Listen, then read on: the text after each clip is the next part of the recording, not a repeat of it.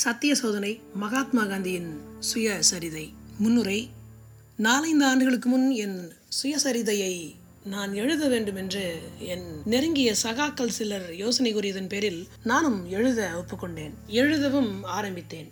ஆனால் முதல் பக்கத்தை எழுதி முடிப்பதற்குள்ளேயே பம்பாயில் கலவரம் உண்டுவிட்டதால் அவ்வேலை தடைபட்டு விட்டது. பிறகு ஒன்றன் பின் ஒன்றாக பல சம்பவங்கள் நடந்து எராவ்டாவில் என் சிறைவாசத்தில் முடிந்தது. அங்கே என்னுடன் கைதியாக இருந்த ஸ்ரீ ஜெயராம் தாஸ் என்னுடைய மற்ற எல்லா வேலைகளையும் கட்டி வைத்துவிட்டு சுயசரிதையை எழுதி முடிக்கும்படி கேட்டுக்கொண்டார். நானோ சிறையில் பல நூல்களை படிப்பது என்று திட்டமிட்டிருந்தேன். அந்த வேலையை முடிப்பதற்கு முன்னால் நான் வேறு எதுவும் செய்வதற்கு இல்லை என்று அவருக்கு பதில் சொன்னேன். எராவ்டாவில் என் சிறை தண்டனை காலம் முழுவதையும் அனுபவித்திருப்பேனாயின் சுயசரிதையையும் எழுதி முடித்தே இருப்பேன். ஆனால் அவ்வேலையை முடிப்பதற்கு இன்னும் ஓராண்டு காலம் இருந்தபோதே நான் விடுதலை அடைந்து விட்டேன். சுவாமி ஆனந்தர் அந்த யோசனையை திரும்ப என்னிடம் கூறினார். தென்னாப்பிரிக்க சத்தியாகிரக சரித்திரத்தை எழுதி முடித்து விட்டேன். ஆகையால் சுயசரிதையை நவஜீவனுக்கு எழுதும் ஆர்வம் எனக்கு உண்டாயிற்று. தனி நூலாக பிரசுரிப்பதற்கு என்றே அதை நான் எழுத வேண்டும் என்று சுவாமி விரும்பினார். ஆனால் அதற்கு வேண்டிய ஓய்வு நேரம் எனக்கு இல்லை. வாரத்திற்கு ஓர் அத்தியாயம் இதுமே என்னால் எழுத முடியும். வாரந்தோறும் நவஜீவனுக்கு நான் ஏதாவது எழுதியாக வேண்டும். அப்படி எழுதுவது சுயசரிதியாக ஏன் இருக்கக்கூடாது? இந்த யோசனைக்கு சுவாமியும் சம்மதித்தார். நானும் எழுத ஆரம்பித்து விட்டேன் ஆனால் தெய்வ பக்தியுள்ள ஒரு நண்பருக்கு இதில் சில சந்தேகங்கள் உண்டாயின. என் மௌன விரத நாளில் அவற்றை அவர் என்னிடம் கூறினார். இம்முயற்சியில் இறங்க நீங்கள் எப்படி துணிந்தீர்கள்? என்று அவர் கேட்டார். சுயசரிதை எழுதுவது என்பது மேற்கத்திய நாட்டினருக்கே உரிய பழக்கம். கிழக்கத்திய நாடுகளில் மேற்கத்திய நாட்டு நாகரிக வயப்பட்டவர்களை தவிர வேறு யாருமே சுயசரிதை எழுதியிருப்பதாக எனக்கு தெரியவில்லை. மேலும் நீங்கள் என்னதான் எழுதுவீர்கள்? உங்கள் கொள்கைகள் என்று நீங்கள் இன்று கொண்டிருப்பவைகளை நாளைக்கு நிராகரித்து விடுகிறீர்கள் என்று வைத்துக் கொள்ளுவோம். அல்லது இன்று நீங்கள் வைத்திருக்கும் திட்டங்களை நாளைக்கு மாற்றிக் கொள்ளுகிறீர்கள் என்று வைத்துக் கொள்வோம். அப்போது நீங்கள் பேசியவை அல்லது எழுதியவைகளை ஆதாரமாக கொண்டு தங்கள் வாழ்க்கையை அமைத்து கொண்டு இருப்பவர்களுக்கு தவறான வழியை காட்டிவிட்டதாக ஆகிவிடாதா? சுயசரிதை போன்ற ஒன்றை இப்போதைக்காவது எழுதாமல் இருப்பது நல்லதல்லவா? என்று அவர் கேட்டார். இந்த வாதத்தில் ஓரளவு உண்மை இருக்கிறது என்பதை நான் உணர்ந்தேன். ஆனால் உண்மையில் சுயசரிதை எழுதுவது என்பது அல்ல என் நோக்கம். நான் நடத்தி வந்திருக்கும் சத்திய சோதனைகள் பலவற்றின் கதையை சொல்லவே விரும்புகிறேன். என் வாழ்க்கையிலும் இந்த சோதனைகளை தவிர வேறு எதுவுமே இல்லை. ஆகையால் இக்கதை ஒரு சுயசரிதையாகவே அமையும் என்பது உண்மை. ஆனால் அதன் ஒவ்வொரு பக்கமும் என்னுடைய சோதனைகளை பற்றி மாத்திரமே கூறும் ஆனால் அதை குறித்து நான் கவலைப்பட மாட்டேன். இந்த சோதனைகள் அனைத்தையும் பற்றிய தொடர்ச்சியானது ஒரு வரலாறு வாசகர்களுக்கு பலன் அளிக்காமல் போகாது என்று நம்புகிறேன். அல்லது அந்த நம்பிக்கையுடன் என்னை நானே பாராட்டிக் கொள்ளுகிறேன். ராஜ்ய துறையில் நான் செய்திருக்கும் சோதனைகள் இந்தியாவுக்கு மாத்திரமல்ல ஓரளவுக்கு நாகரிக உலகத்திற்கும் இப்பொழுது தெரிந்தே இருக்கின்றன. என் அளவில் அவற்றை நான் முக்கியமாக கருதவில்லை. அவை எனக்கு தேடி தந்திருக்கும் மகாத்மா பட்டத்தையும் நான் மதிக்கவில்லை. அப்பட்டம் எனக்கு எப்பொழுதும் மன வேதனையையே தந்திருக்கிறது. அப்பட்டத்தினால் நான் எந்த சமயத்திலும் ஒரு கன நேரமாவது பரவசம் அடைந்ததாக எனக்கு நினைவில்லை. ஆனால் ஆன்மீக துறையில் நான் நடத்திய சோதனையை பற்றி சொல்லவே நிச்சயமாக விரும்புவேன். அவை எனக்கு மாத்திரமே தெரிந்தவை. ராஜ்ய துறையில் வேலை செய்து வருவதற்கு எனக்கு இருந்து வரும் சக்தியையும் நான் அதனிடமிருந்தே பெற்றிருக்கிறேன். இந்த சோதனைகள் உண்மையிலேயே ஆன்மீகம் ஆனவையாக இருப்பின் இதில் தற்போழ்ச்சி என்பதற்கே எந்த விதமான இடமும் இல்லை. அவை என்னுடைய அடக்கத்தையே அதிகமாக்கும். இதுவரை செய்திருப்பவற்றை நினைத்து பார்க்க பார்க்க அவற்றை குறித்து சிந்திக்க சிந்திக்க என் குறைபாடுகளையே நான் தெளிவாக உணர்கிறேன். நான் விரும்புவதும் இந்த முப்பது ஆண்டுகளாக நான் பாடுபட்டு வந்திருப்பதும் ஏங்கியதும் என்னை நானே அறிய வேண்டும் என்பதற்கும் கடவுளை நேருக்கு நேராக காண வேண்டும் என்பதற்கும் மோட்சத்தை அடைய வேண்டும் என்பதற்குமே. இந்த லட்சியத்தை அடைய வேண்டும் என்பதற்காகவே நான் வாழ்கிறேன் நடமாடுகிறேன். நான் இருப்பதும் அதற்காகவே தான் நான் பேசுவன எழுதுவன ராஜ்யத்துறையில் முயற்சி செய்வன ஆகிய யாவும் இக்குறிக்கோளை கொண்டவையே. ஆனால் ஒருவருக்கு சாத்தியமாவது எல்லோருக்குமே சாத்தியமாகும் என்பதை நெடுகிலும் நம்பி வந்திருக்கிறேன். ஆகையால் என்னுடைய சோதனைகளை ஒளிவு மறைவாக செய்யாமல் பகிரங்கமாகவே செய்து வந்திருக்கிறேன். இதனால் அவற்றின் ஆன்மீக மதிப்பு எந்த வகையிலும் குறைந்து விட்டதாக நான் கருதவில்லை. தனக்கும் தன்னை படைத்த கடவுளுக்கும் மாத்திரமே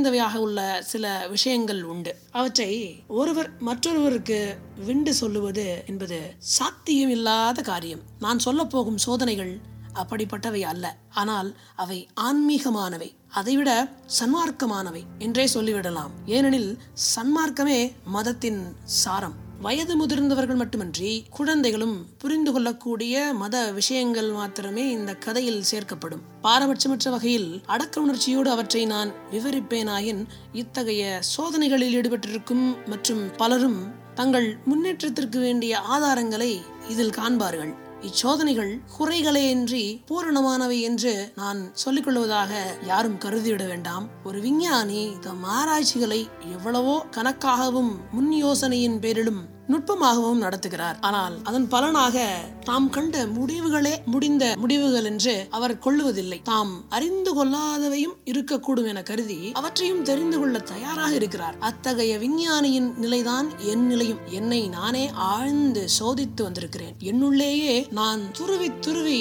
தேடி பார்க்காத இடமில்லை. என் மனநிலை ஒவ்வொன்றையும் சோதித்து அலசி பார்த்திருக்கிறேன். என்றாலும் நான் கண்ட முடிவுகள் குறையற்றவை. முடிவானவை என்று சொல்லிக்கொள்ளும் நிலைக்கு நான் வந்து விடவில்லை ஒன்று மாத்திரம் சொல்லிக் கொள்ளுகிறேன் அதாவது அந்த முடிவுகள் முற்றும் சரியானவையாகவே எனக்கு தோன்றுகின்றன. இப்போதைக்கு முடிவானவை என்றும் தோன்றுகின்றன. ஏனெனில் அவை அவ்வாறு தோன்றாது போனால் அவற்றின் அடிப்படையில் நான் எதையுமே செய்ய முடியாது. ஆனால் ஒவ்வொரு கட்டத்திலும் ஏற்றுக்கொள்ளுவது அல்லது நிராகரித்து விடுவது என்ற முறையை அனுசரித்து அதன்படி நடந்தும் வந்திருக்கிறேன். என்னுடைய செயல்கள் என் அறிவுக்கும் உள்ளத்திற்கும் ஏற்றவையாக இருக்கும் வரையில் நான் என் ஆரம்ப முடிவுகளையே கடைபிடித்து ஆக வேண்டும். கொள்கைகளை பற்றிய சித்தாந்தங்களை மட்டுமே விவாதிப்பது என்றால் நான் சுயசரிதை எழுதும் முயற்சியில் இறங்கி இருக்க வேண்டியதே இல்லை. ஆனால் எனது நோக்கமோ இக்கொள்கைகள் நடைமுறையில் பல வகையிலும் அனுசரிக்கப்பட்டு வந்திருப்பதன் வரலாற்றை கூறுவதாகும். ஆகவே நான் எழுதப் போகும் இந்த அத்தியாயங்களுக்கு நான் செய்த சத்திய சோதனையின் கதை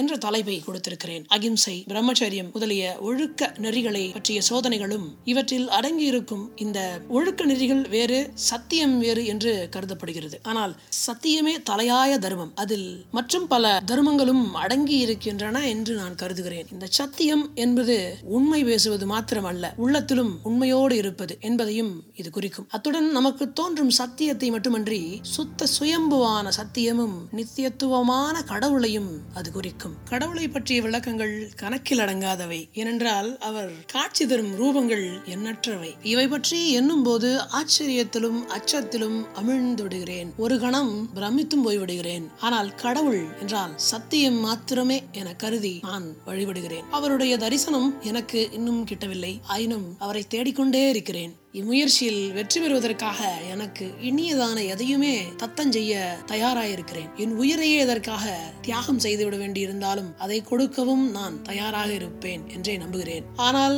இந்த சுத்த சத்தியஸ்வரூபியை நான் அடையும் வரையில் எனக்கு தெரிந்ததாக உள்ள சாதாரண சத்தியத்தையே நான் பற்றுக்கோடாக கொண்டாக வேண்டும். இதற்கு மத்தியில் இந்த சத்தியமே எனக்கு வழிகாட்டும் ஒளியாகவும் பாதுகாக்கும் கேடயமாகவும் மார்பு கவசமாகவும் இருந்தாக வேண்டும். இந்த சத்திய வழி நேரானதாகவும் குறுகலானதாகவும் கத்தி முனையை போல கூர்மையானதாகவும் இருந்த போதிலும் இதுவே எனக்கு மிக சீக்கிரத்தில் செல்லக்கூடிய மிக எளிதான வழியாக இருந்து வந்திருக்கிறது. இவ்வழியிலிருந்து பிறழாமல் நான் கண்டிப்பாக நடந்து வந்திருப்பதால் ஹிமாலயம் போன்ற என் பெரிய தவறுகள் எல்லாம் கூட எனக்கு அற்பமானவையாக தோன்றுகின்றன. ஏனெனில் இவ்வழியே என்னை துன்பங்களிலிருந்து காத்து வருகின்றது. இதில் என் உள்ளொளிக்கு ஏற்ப நான் முன்னேறி சென்றிருக்கிறேன். என் முற்போக்கில் சுத்த சத்தியமான கடவுளின் மங்கலான தோற்றங்களை நான் அடிக்கடி காண்கிறேன். மெய்ப்பொருள் அவர் ஒருவரே. மற்றவை யாவும் பொய்யே என்ற திட நம்பிக்கை நாளுக்கு நாள் எனக்கு வளர்ந்து கொண்டு வருகிறது. என்னுள் இந்த உறுதி எவ்விதம் வளர்ந்திருக்கிறது என்பதை விருப்பமுள்ளோர் உணரட்டும். அவர்களால் முடிந்தால்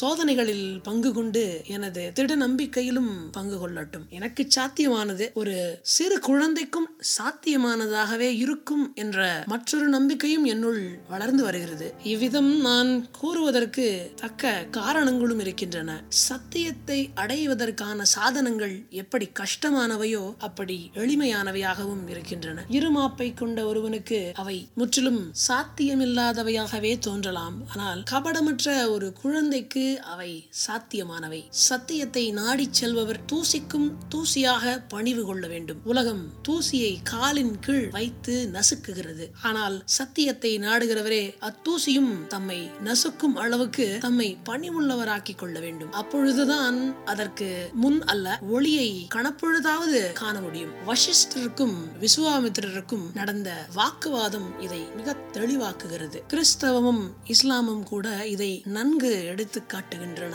இப்பக்கங்களில் நான் எழுதப் போவதில் ஏதாவது ஒன்று தற்பெருமையோடு கூறப்பட்டது போல் வாசகருக்கு தோன்றுமாயின் என் சத்திய தோட்டத்தில் ஏதோ கோளாறு இருக்கிறது என்றும் எனக்கு தோன்றும் காட்சிகளும் காணல் நீரை போன்றவையே ஒழிய உண்மையானவை அல்ல என்றும் தான் அவர் கொள்ள வேண்டும். என்னை போன்றவர்கள் நூற்றுக்கணக்கில் அழிந்தாலும் சரி சத்தியம் நிலைக்கட்டும். தவறே இழைக்க வல்ல என் போன்றவர்களின் தன்மையை கண்டறிவதற்காக சத்தியத்தின் பெருமையை மயிர் இழையும் குறைத்து விடாமல் இருப்போமாக. இனி வரும் அத்தியாயங்களில் ஆங்காங்கே காணப்படும் புத்திமதிகள் அதிகாரப்பூர்வமானவை என யாரும் கருதிவிட மாட்டார்கள் என்றே நம்புகிறேன். அப்படி கருதிவிடக் கூடாது என்பதே என் பிரார்த்தனையுமாகும். கூறப்பட்டிருக்கும் சோதனைகளை உதாரணங்கள் என்றே கொள்ள வேண்டும். அவற்றை அனுசரித்து ஒவ்வொருவரும் தத்தம் நோக்கப்படியும் தகுதிக்கு ஏற்றவாறும் சொந்த சோதனைகளை மேற்கொள்ளலாம். இந்த குறிப்பிட்ட அளவு வரையில் இந்த உதாரணங்கள் உண்மையில் பயனுள்ளவையாகும் என நம்புகிறேன். ஏனெனில் சொல்லியாக வேண்டிய ஆபாசமான விஷயங்களை கூட நான் மறைக்கப் போவதில்லை குறைத்து கூறப்போவதில்லை என்னுடைய எல்லா குற்றங்களையும் தவறுகளையும் வாசகருக்கு அறிவிப்பேன் என்றே நம்புகிறேன். என் நோக்கம் சத்தியாகிரக சாத்திரத்தில் நடத்திய சோதனைகளை விவரிப்பதே அன்றி நான் எவ்வளவு நல்லவன் என்பதை சொல்லுவது அன்று என்னுடைய நன்மை தீமைகளை மதிப்பிடுவதில் சத்தியத்தை போல அதிக கண்டிப்பாக இருக்கவே நான் முயல்வேன். மற்றவர்களும் அவ்விதமே இருக்க வேண்டும் என்று நம்புகிறேன். அந்த அளவுகோலை கொண்டு என்னை நானே அளவிடும்போது சூரதாஸ் என்னும் பக்தர் பாடியது போல என்னை போல் கொடிய வெறுக்கத்தக்க பாவி. வேறு எவர் உண்டு? படைத்த பிரமனையே மறந்திடும் நன்றி கட்டவன ஆனேன் நான் என்று கதற வேண்டும். ஏனெனில் என் வாழ்வின் ஒவ்வொரு சுவாசத்தையுமே பரிபாலிப்பவனும் என்னை இன்றெடுத்தவனுமான ஆண்டவனுக்கு இன்னும் வெகு தொலைவிலேயே நான் இருந்து வருவது எனக்கு இடையராத சித்திரவதையாக இருக்கிறது. என்னுள் இருக்கும் தீய குணங்களே என்னை அவனுக்கு தொலை தூரத்தில் கொண்டு வந்து வைத்திருக்கின்றன என்பதை நான் அறிவேன். என்றாலும் அவற்றிலிருந்து என்னால் விடுபட முடியவில்லை. முன்னுரையை இங்கு நான் முடிக்க வேண்டும். அடுத்த அத்தியாயத்திலிருந்து என் கதையை தொடங்குவேன். ஆசிரமம் சபர்மதி இருபத்தி ஆறு நவம்பர் ஆயிரத்தி தொள்ளாயிரத்தி இருபத்தி ஐந்து காந்தி.